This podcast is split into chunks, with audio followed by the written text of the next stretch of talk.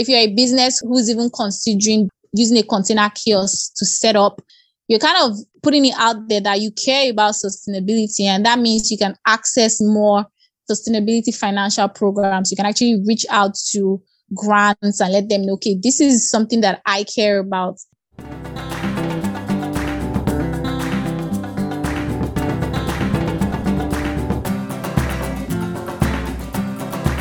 This is Climate Opportunity. Climate Opportunity. Climate Opportunity Podcast.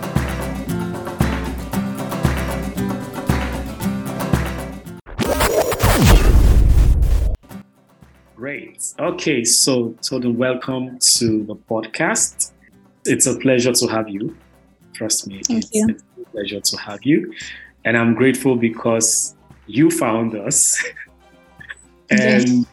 I love the fact that you made the job easy for us. You found us, you shared your story. And when Crown brought up your story, I was like, yeah, let's do this. Let's do this. Because sustainability and circularity and eco-friendly homes and structures and constructions and engineering has been a theme for me. And I'm so pumped about this episode. And I really, really hope that everyone listening is going to enjoy it. The tradition on a podcast is that I don't introduce my guests. I allow them introduce themselves because I strongly believe that introductions are personal stories and no one can tell your story better than you, right? So, Todu, it's a pleasure to meet you. Welcome to the show today. Please introduce yourself. Okay, so um, hello to everyone listening. My name is Morountodun Obaigbo, and I am a design engineer and the founder of Redcity Company. So I studied design engineering in university, and then I worked with an interior design firm in Lagos for a few years. After that, I worked with a security company really briefly, and then I started working with a container construction company before I moved on to pretty much start my own business using the same shipping container method, shipping container scraps, oil drums, and basically other repurposed materials to try to create new products like new construction. And another thing that may not be as relevant to the conversation is that I also work part time with a venture capital investment company. I started doing that just to like learn a bit more about money and how to raise investments and learning so much about economics and business. So I think that's why I do that. So that is that is I've done this within the past. I mean, in some it's been about ten years of, of everything that I, I just I just summarized ten years like two like 2 Uh-huh. paragraphs. Really? I, I was going to come to the fact that your story is pretty long. I- The digital footprints go as far back as 2015, right? Your work with in art, and you you just you just codedly, you know, went silent and all of that. You are an art creator, if I'm not mistaken, right? How has that influenced you and your work as a designer?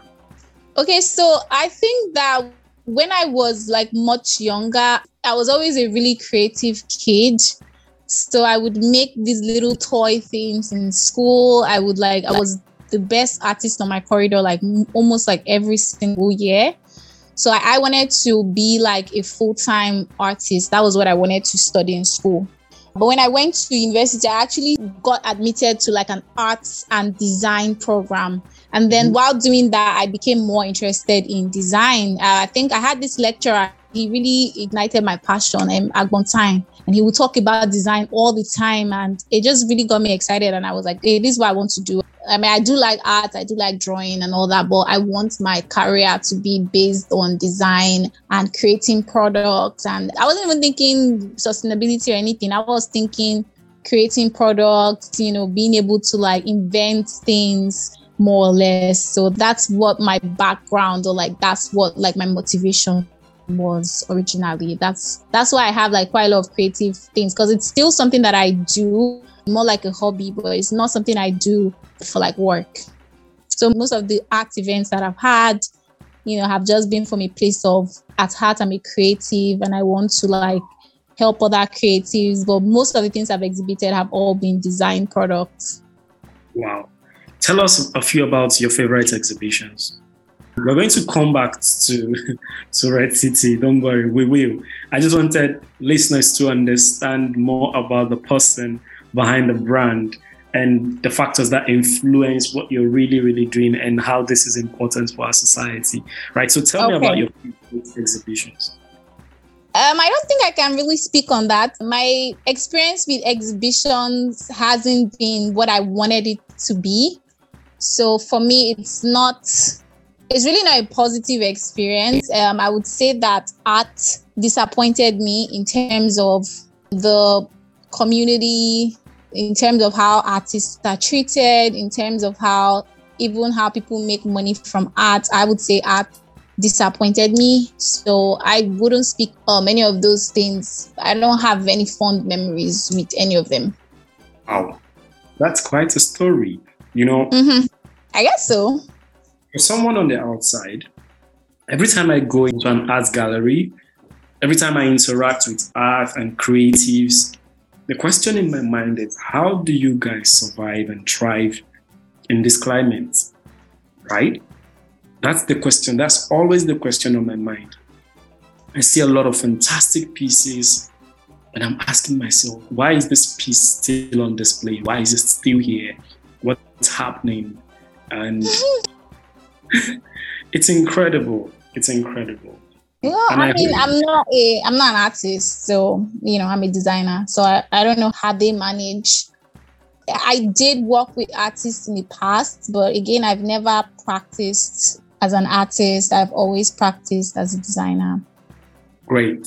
And your design experience now. Let's talk about sustainability and metals and containers.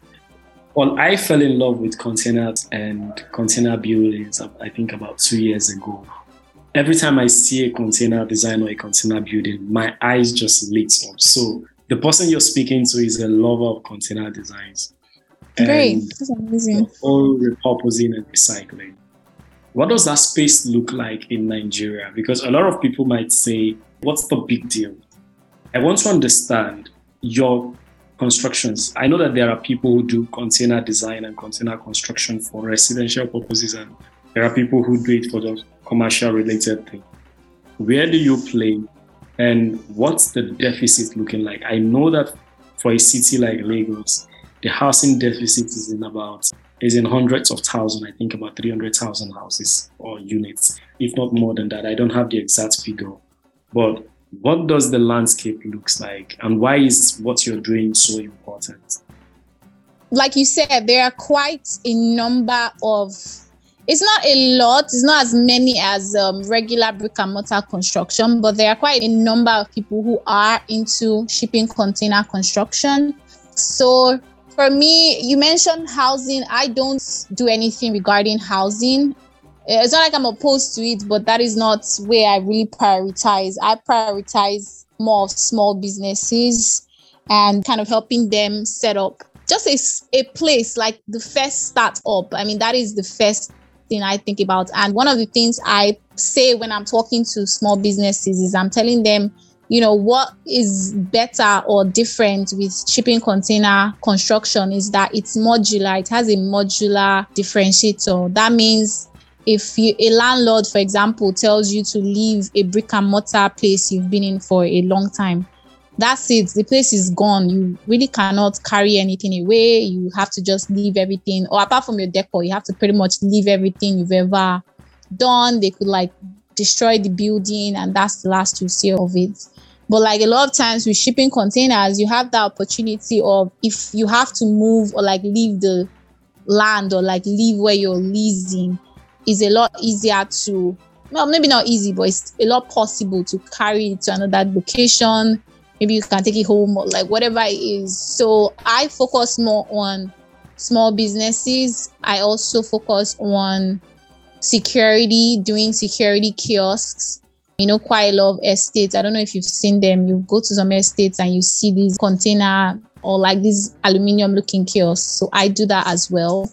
So I focus on security and small businesses and then sometimes events, doing events installations. But I, I don't really do anything regarding housing or shopping complexes or any of those big projects. I focus on the small businesses and the small, small projects, like small sports. That's my niche, more or less. Absolutely beautiful. I love the fact that you're not doing the popular thing.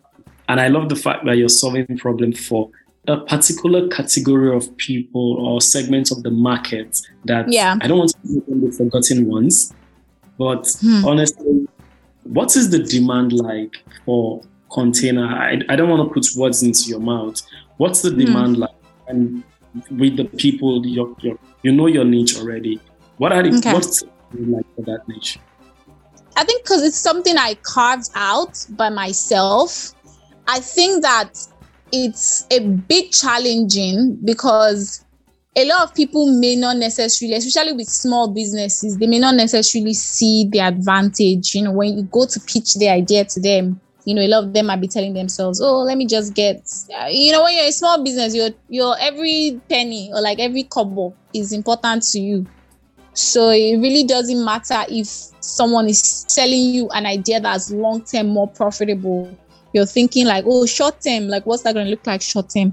But yeah. for me, it's something that I know the advantages I have that knowledge of knowing the advantages, knowing what it could look like for you, and even knowing where my vision is going through the next five years. So for me, it's not about the demand, it's about you creating that demand. I mean, with every business, what you do is you create the market.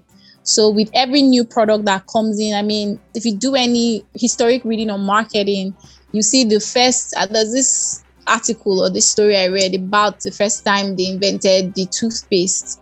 You know, that a lot of Americans they say, Oh, well, we don't need a toothpaste. We've gone all these years without toothpaste. We're good.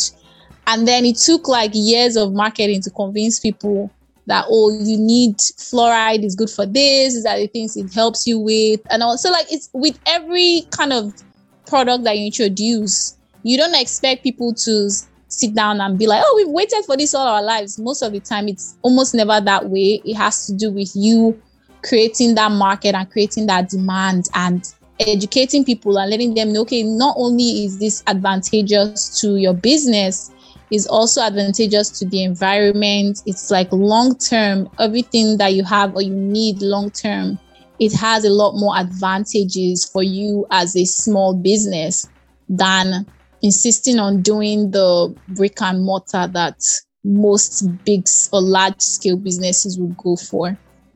Awesome. Now, let me ask you, Tolu, compared to the conventional brick and mortar, what are the perks of investing in your model? What makes your model better? Or let's not use the word better now. Why should the small businesses choose your model? What's in it for them?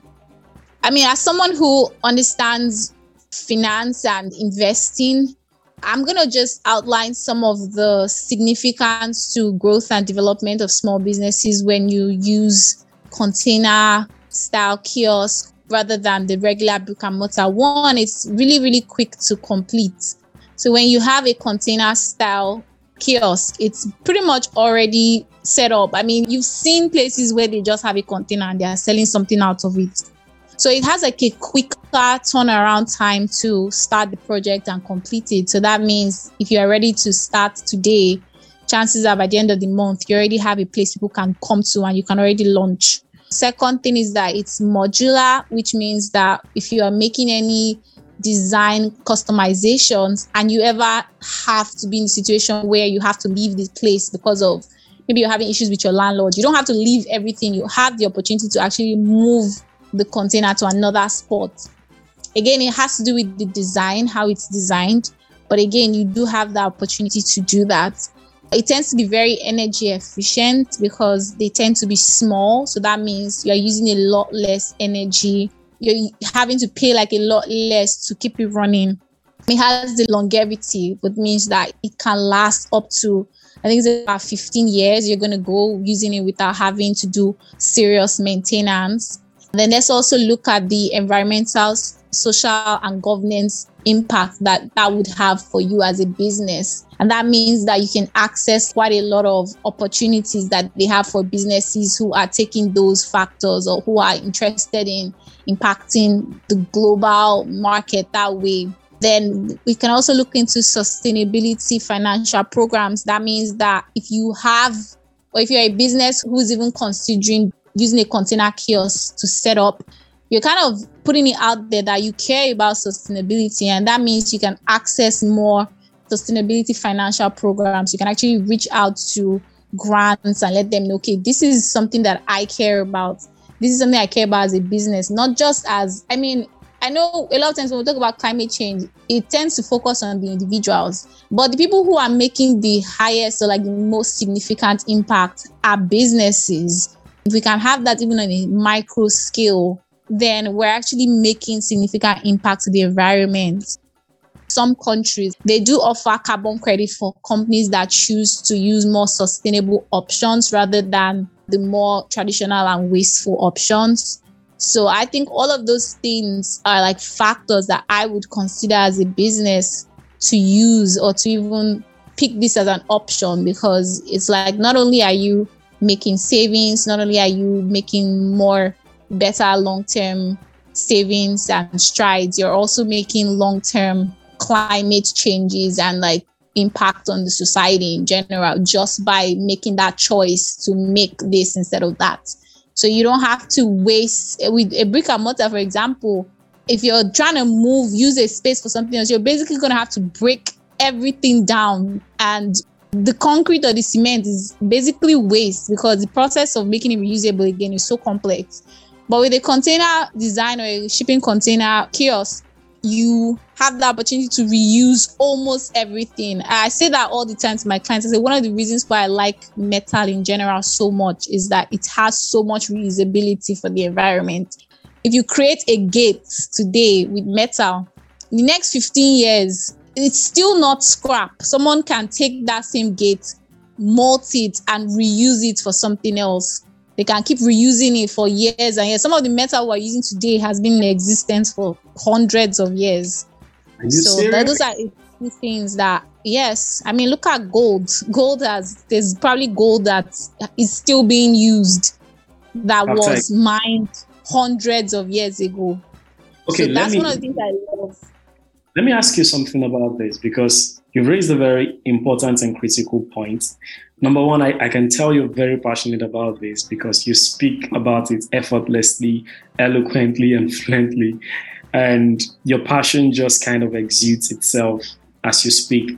But I look around, I know that you use containers, you know, recycled containers, but there's this proliferation of metal, I think, containers, yeah, especially mm-hmm. for small businesses at what point does it become too much? What do you mean by too much? Let me understand the question a bit okay. better. I know that you made a very important point that mm-hmm. metal can always be reused, right? It can always be yes. recycled. The gate can always yes. become something else.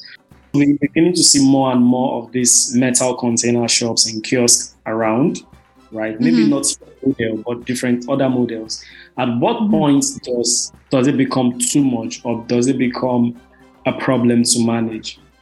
Um, to be quite honest, I I think like that's like asking at what point the brick and mortar houses or shops become too much to handle. I don't think that that could ever really be a thing because people are always going to need houses. They're always going to need places of business. They're always going to need all those. The difference is just what are you doing as an individual and as a business that is going to long term is going to be the best for not only the environment, the community, economics, your finances. So I wouldn't, I don't even think that there's a point that we'll get to that will be like, oh, well, that's enough. That's enough creating houses. I don't think that is a thing. I mean, originally, the whole reason why the shipping container construction, why it became so popular is that there were actually already shipping containers that were just laying to waste. Nobody was doing anything with them. nobody really knew what to do with them because if you read anything about how shipping containers are used, a lot of times with a country like Nigeria, where we don't really do a lot of exportation, we do more of importation, it is way, way more expensive to carry a shipping container that has brought goods in to send it back. It's way more expensive and it's very wasteful and it's part of a pollution issue because you're basically sending wasting all that for sending back an empty container. So most of them we're lying to waste here and people will just use them for yeah, I mean there, there were some people living in them, some people just store things in them purposely. Let's put it as something else. Let's use it for something else. Mm-hmm. So I wouldn't really say that there's unless we stop shipping in things to Nigeria, then yeah, maybe it will become wasteful if people are just shipping in containers just so they can use it to build houses. But for now, almost 100% of all containers used for construction, they are containers that would have been wasted otherwise. And it's also helping create a market because now people who originally would have thrown away the containers or even those oil barrels because I do use some of those oil barrels to fashion furniture as well. Even Great. people who would have thrown away those things before, now they're selling it and they have prices on them and they're even expensive. I mean, everybody's making money, everybody's earning from it. So I can't really right now anyway. Maybe I can't see into the future, but right now, for right now, I can't really see a place we'll get to where we'll be like, okay, that's too many containers, unless people are actually just shipping in containers simply to use them to make construction. Then I can say, okay, that's a problem. But for now, almost 100% of the containers used are things that would have wasted originally. Great. You know, Todun, it's, it's difficult to stop you. so a lot of times I really just have to listen and because of the way you articulate your point. And the next question I want to ask you I is, that's not a bad thing. I, I don't know. Take your flowers, my dear. Take your flowers. You're, you're good. Well, thank you. All right. So, two questions. Number one, how do you source your containers? Of course, you've explained to us that most of these things are shipping containers. What's the supply chain like? And the major question I'm going to ask is you talked about energy utilization or energy consumption and mm-hmm. technically energy efficiency. I'm curious because we are in the tropics where the temperatures sometimes could go as high as 28, 29, 30, 32 sometimes, depending on the season. I don't think that particularly fits into energy efficiency because of the cooling costs. So explain to me. I'm just I, I want to disagree with you on the energy consumption part. And my challenge is I don't see how containers are energy efficient with regards to heating costs. I mean cooling costs rather. If you can explain that, I'd really appreciate it. Okay, so when you have a container kiosk, it is not cooled by the air conditioning. That's not what cools it. So almost every time, well, unless you have a bad designer, you should have insulation in between the actual container and the walls on the inside. So even without any kind of AC or fan, a, a container is not going to overheat. That's pretty much it. I mean, you're talking about energy consumption. You don't need more energy to cool a container kiosk than you would need to cool any other room. You don't need more energy to do that. You can still have the insulation with the insulation and everything already inbuilt into the kiosk, it's not going to mm. have a cooling problem that you would need to use more. I mean, I don't know if you've been to any container kiosk. It doesn't have extra air conditioners because the container kills. That's not a thing at all. I think the model you speak to is completely different from the familiar everyday ones that we see around that's just container and nothing inside it. I think this is a completely different model, and the clarification now makes sense. The ones I'm talking about are the ones I see that are just metal and someone just inside either doing a phone call business or recharge card business. Oh yeah, I mean, I, I have the same question if that's the case because I have no idea. They're basically sitting in a tin box because exactly and that's, that is that, that, could be really that could I mean, but with those ones, they are not they're most likely not using any energy consumption to cool it, if that's mm. the hmm. case. So I think that kind of that kind of rules out your question. I think. Yeah, so I mean, your model is different. So I guess mm. why you don't have energy consumption issues. So let's talk about your user experiences. I appreciate the fact that you hinted at something, you pretty much talked about something that is very important, and that is creating opportunity for people. So people who have fuel tanks can now sell them. And I remember growing up and we used to have these fuel tanks everywhere, just you know, arranged, some very, very high. And now you've created a market. What kind of things do you do with these fuel tanks, for instance? Okay, so there's this furnishing I create for bars. You use this oil barrel to make two chairs, and then the middle serves as a table, and you just furbish it a little, and it looks really good. It pretty much depends. I mean, I what I do typically is I come up with ideas all the time. I mean, I have notes where I'm just like walking around. I mean, even with the container, I mean, one of the things that I do is I go to construction places for other companies and I pick up some of their scraps and I reuse them. So that's just something that I'm constantly thinking about. It's like, um, I, I don't know what that is the side of me that likes money, but I'm thinking like, okay, if we can take something that's basically thrown away and we can touch it up a little and it looks really good, somebody is willing to pay a certain amount of money for it. So that's kind of something that I have in my notes all the time where I'm like, okay, let's try doing this with this.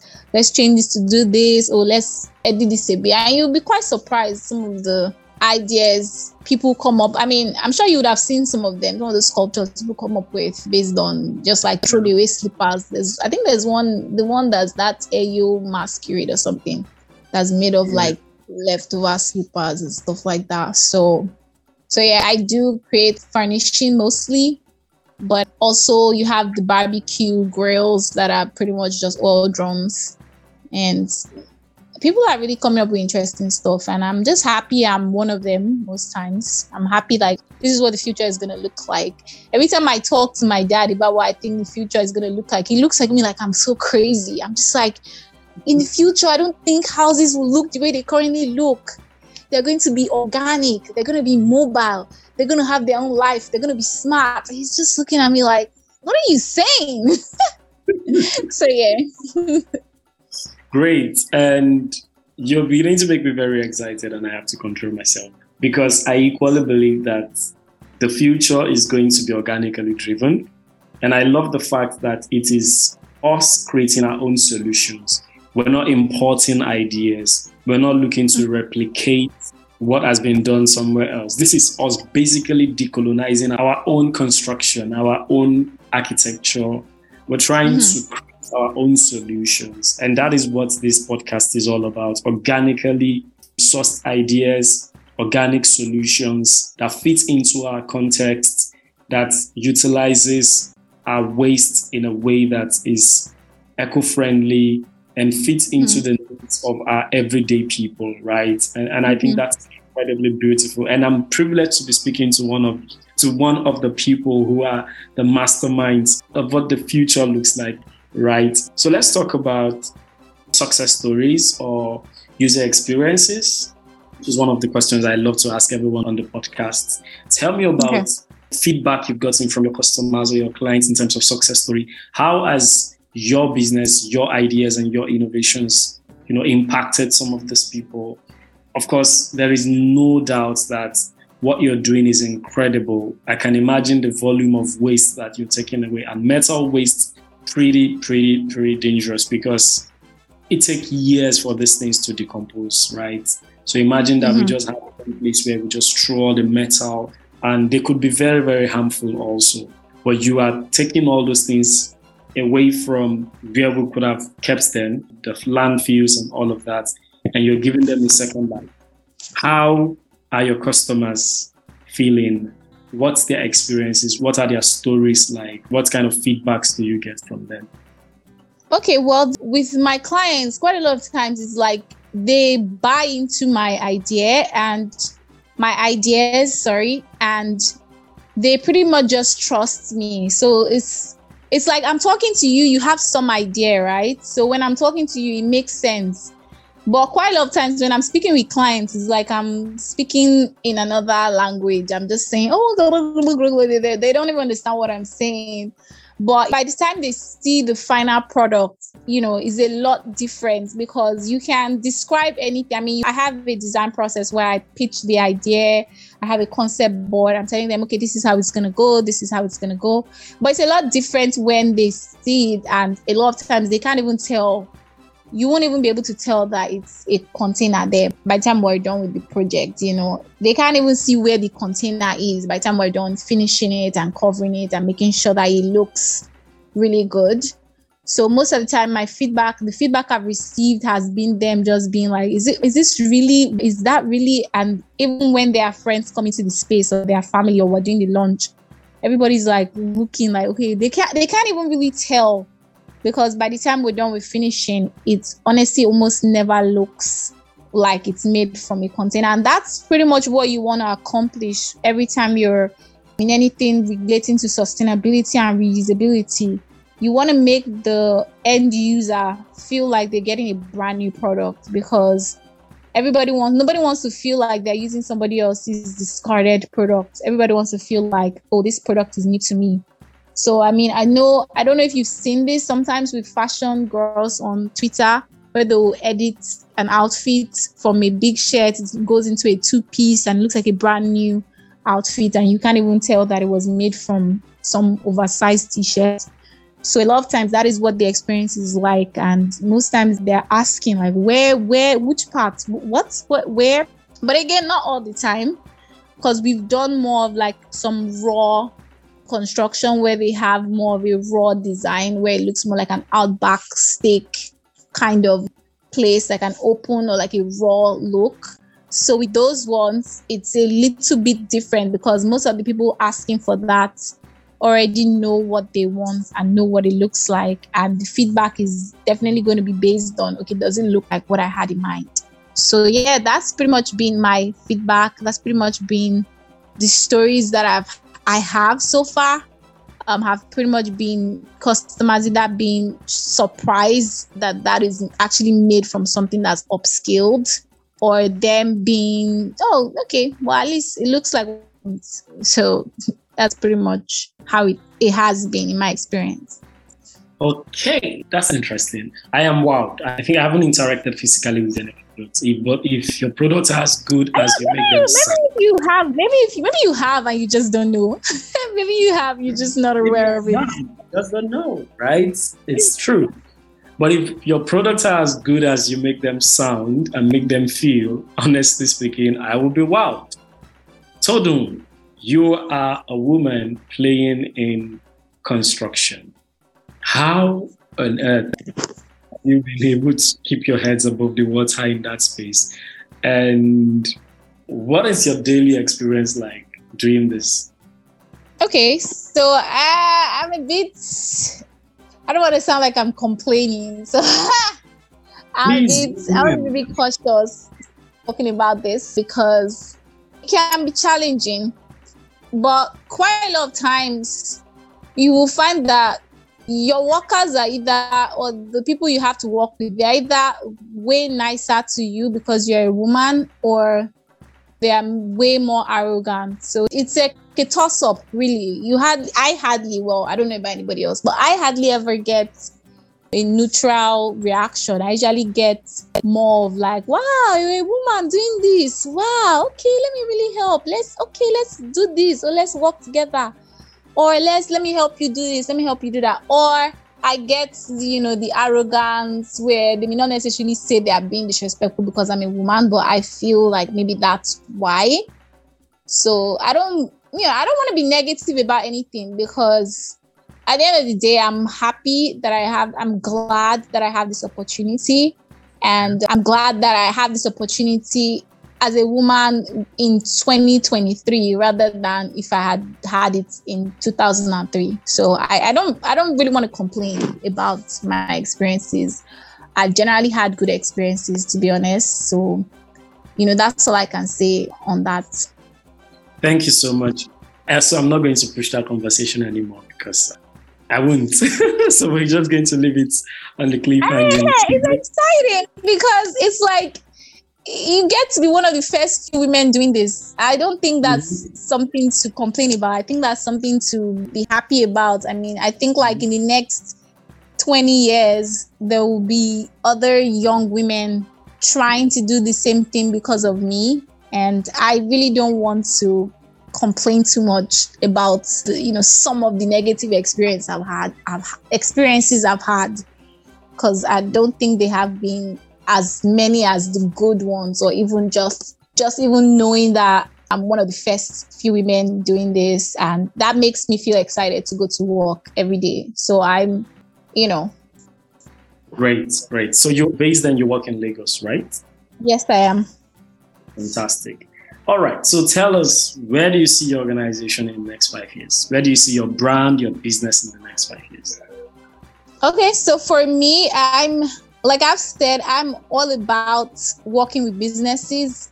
And I would hope that in the next five years, we have, well, I mean, almost every single business. if you left to me, I would want a significant portion of small businesses to be our clients, the Redcity's clients but then another significant impact that I would hope to have would be with our security kiosks and safe rooms. So, like I mentioned earlier, we do build security kiosks and safe rooms. And you know, security is a very significant issue in Nigeria, but um, also Africa. So, in the next five years, we're hoping to have developed a security system using all these kiosks that kind of work like as a network hopefully something partially built on a Web3 or the Web3 program. So maybe something other security agencies and even government can access and use. So that is the next five year plan is to really not only work on the businesses and small businesses, but also work on the security aspect of it and also making sure that we're building everything with as much sustainable materials as we can. So, to change what it looks like for security and safety within Nigeria, and to do that in a way that's built on sustainability. Thank you so much, Todun. Thank you so much. I believe and I'm convinced that you can do everything that you have set out to do, right? Um, yeah. Your passion just, you're, you're, an, you're an energy ball and you have a way of drawing me into your ideas and your visions. I've never been this excited on an episode of the podcast. Well, I'm uh, very excited talking to you too. I think you asked the most relevant questions and yeah, they're a bit challenging, but hey, I do like it. yeah, it's the idea is to make it as challenging as possible because yeah, we want. You did I was really shocked when you asked me. I, I didn't want to talk about my arts, my arts experience at all. Ugh. I was like, ugh. I want to. It's been so sad. I don't even know what it's like if you're like a full time artist. I can't even imagine what that's like for you, because my experience with it was, bruh, I was really wow. sad. Well, I think that we all have that one experience in life where you tried something and it wasn't so palatable and as long as you moved away from it as fast as possible and it's just one of those things that you tried in the past. For me the joy is in the fact that i can look back and say i did it. It didn't work other than looking back and saying what if i had tried? Right? I think the three questions that haunt us the most in life are could i would i and should i? Those three questions are questions that nobody wants to go you know, into their grave asking what would have happened. Mm-hmm. Yeah, you're right. Uh, would I have done it? Should I have done it? Would I have done it? You know, those things. But if you do it and you get burnt, or you do it and it didn't work, you go into the future knowing that you ticked that box is behind in the past. You're moving on to something else. And you know, you can just face the future without questions because questions sometimes can be very, very disturbing. And that's what I'm going to say to you about that. So there's really no regrets, no pain. It's one of those things that you've done, and I think it has contributed to who you are today. And thank Definitely you so much. It has. It really oh. has because I think the major thing it contributed was really getting me to understand money and understanding how money works. So it did have that impact. at least on my career and my life in general, to be honest. Great. Fantastic. Thank you so much. Uh, usually, I would end with a question of who would you like to come on the podcast? Who are two or three people that you think are doing something incredible relating to climate change or sustainability? okay, well, I have someone I want to recommend. Okay. I have two people actually. So Go I don't on, know please. if, yeah, okay. So one person is my sister. She is on a board for this climate change company. I think the name is Eco Pro. Okay. She has been about climate change far longer than I have. So I think she will be the perfect person to come on and talk about some of the work that EcoPro has done. They've been responsible for cleaning beaches. They've done quite a lot of activation to try to educate more people about climate change.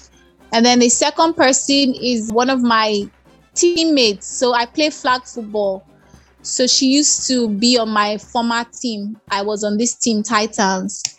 And her name is Beatrice. I know I've seen her with this company doing quite a lot of cleaning. She's really into beaches. She's an artist. She's a full time artist. She's really, really talented. And she really cares about the environment on a very personal basis. So I think those two people, they're very much practicing what they preach as well. Great. Okay, thank you for your recommendation. So your sister's name will be what? Ray, Ray Bible. I will send you her Instagram as well. Okay. So it's so, Oremi. So you can reach out to her on Instagram, Oremi. Great, great. All right, great. So if you want to reach Todun, please go to Redcity Estates. Follow her on Instagram and leave her a comment, a like, on whatever she's doing. She's incredible, yeah. as you can see. Even if you don't want to do anything, you just want to talk. I'm a big people person. I love talking. I don't know if you can tell that, but if you want to just reach out and just say hello and like you just have ideas you want to just talk and talk about, I'm totally game to do that. I love people. I love talking. I love to interact. So yeah. Thank you. Okay, Todo, it's been call your full name again. Moron Todun Obaigbo. Morountodun Obaigbo, thank you so much for coming on the show today. It's been incredibly fascinating speaking with you. I think this is going to be about the longest episode of the Climate Opportunity podcast we've ever had. I think we've gone over 40 minutes, but I'm. you invited the biggest, biggest talker team. of course, you are going to come back. You we're going to have a we're going to have a part two, right? Uh, okay, we'll, yeah, let's do it. I think the, the part two is going to be pretty much us just trying to create mental pictures of what the future is going to look like. I need someone to talk to about the future of real estate and sustainable buildings in Lagos and you know in African cities. So put that at the back of your mind. I'll be in touch. We're just going. To, it's just going to be us rambling about what is possible. No real life okay. story. Just creating crazy ideas, and we hope that listeners will enjoy that. Thank you okay, so much. I can't wait. I can't wait for that. I'm going to share some of my hair ideas that makes my dad wonder if I should be detained. He's like, he's talking to him. He's like, what? All right, Todu, thank you so much. We could go on all day, but we'll put it, uh, we'll bring it to a close here. It's been fun speaking with you. Do have a lovely rest of your day. And if you're listening, today has been fun. Today has been nice. Tomorrow is another day. And tomorrow, of course, is the next edition of the show. Do have a pleasant rest of the day. Thank you so much, Todu. Bye. Bye. All right, thank you. Thank you. Thank you for having me. Bye.